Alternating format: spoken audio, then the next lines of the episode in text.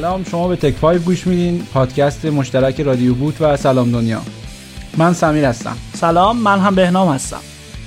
تو این پادکست قرار مطالب جالبی که در خصوص تکنولوژی بهش برمیخوریم رو معرفی بکنیم و با شما به اشتراک بذاریم. شما میتونید برای دسترسی به لینک های مطالب به وبسایت tech5.ir و salamdunia.com مراجعه کنید.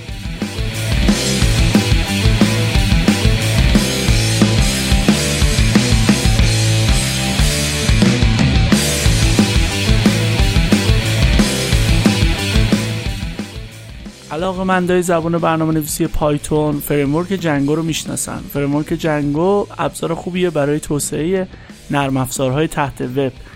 10 سالگی جنگو رو به طرفدارای این فریمورک تبریک میگیم.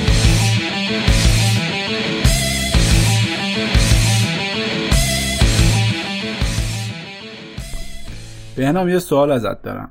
چرا؟ رانندگی من چطوره؟ عالی.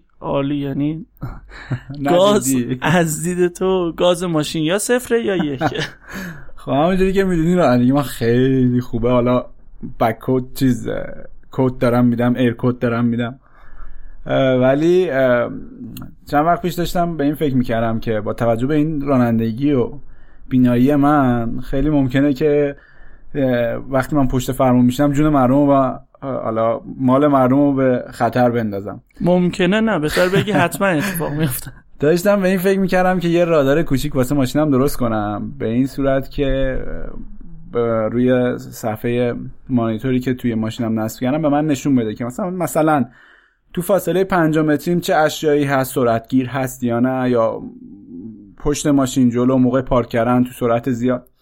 یه مقدار در موردش تحقیق کردم، دیدم آیا سنسوری هست که بتونم باش این کارو بکنم. دیدم نه، سنسوری به این سادگی‌ها گیر نمیاد برای این کار. مثلا این آلتراسونیکایی که الان تو بازار هست ماکسیمم 10 متر جواب میدن، اونم با خطای خیلی بالا.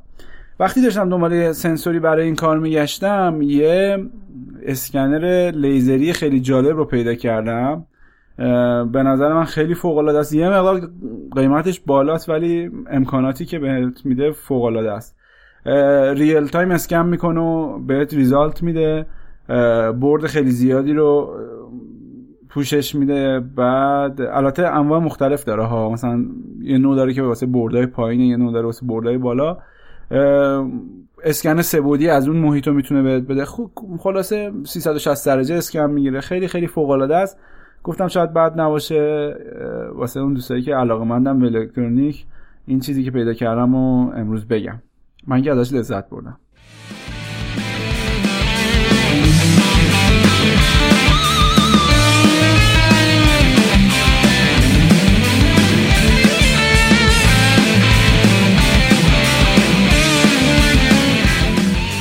بحث پایتون شد، بد نیست اشاره هم بکنیم به بقیه فریمورک های وب پایتون.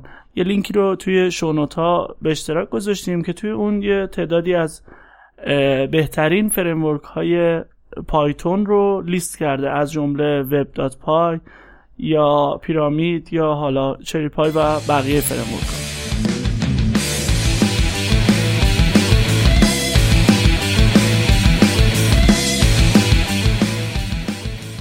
یه مقاله جالب میخوندم در مورد، البته خیلی مقاله کوتاهیه، در مورد اینکه چجوری مسیج مناسبی برای کامیتت انتخاب کنی، چجوری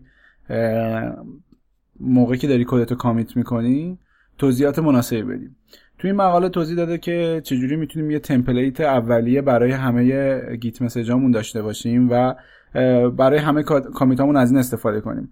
من حتی تو تیمای خیلی خیلی حرفه‌ای هم دیدم که این متن توضیحات هر کامیت دردسرساز شده.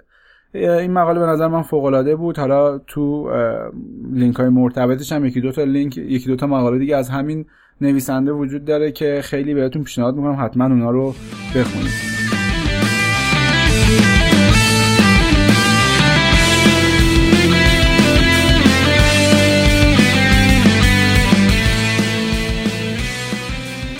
همونطور که میدونید دنیای تکنولوژی با سرعت زیادی در حال تغییره و ما که تو این حوزه کار میکنیم نیاز هست که مطالعهمون زیاد باشه. یکی از مشکلایی که داریم سرعت مطالعه است. سرعت مطالبی که میخونیم. یه مقاله خیلی کوتاه به اشتراک گذاشتیم در رابطه با اینکه چطور سرعت مطالعه رو بالا ببرید بدون اینکه مطالب اون متنی که میخونید رو از دست بدید.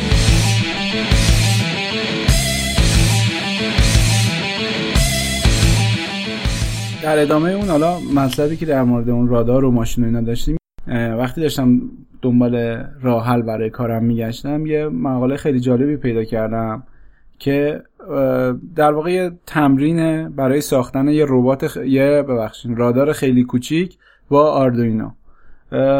بردش خیلی کمه ولی یه پروژه خیلی خیلی فانیه. خیلی بهتون پیشنهاد میکنم این تمرین رو حتما ببینید. اگه علاقه به الکترونیک دارین، آردوینو دارین، حتما هم یه بار بسازینش. خرج زیادی هم نداره، یه دوتا سنسور و یه موتور خیلی ساده است. به نظر من خیلی تمرین فوق‌العاده‌ای میتونه باشه.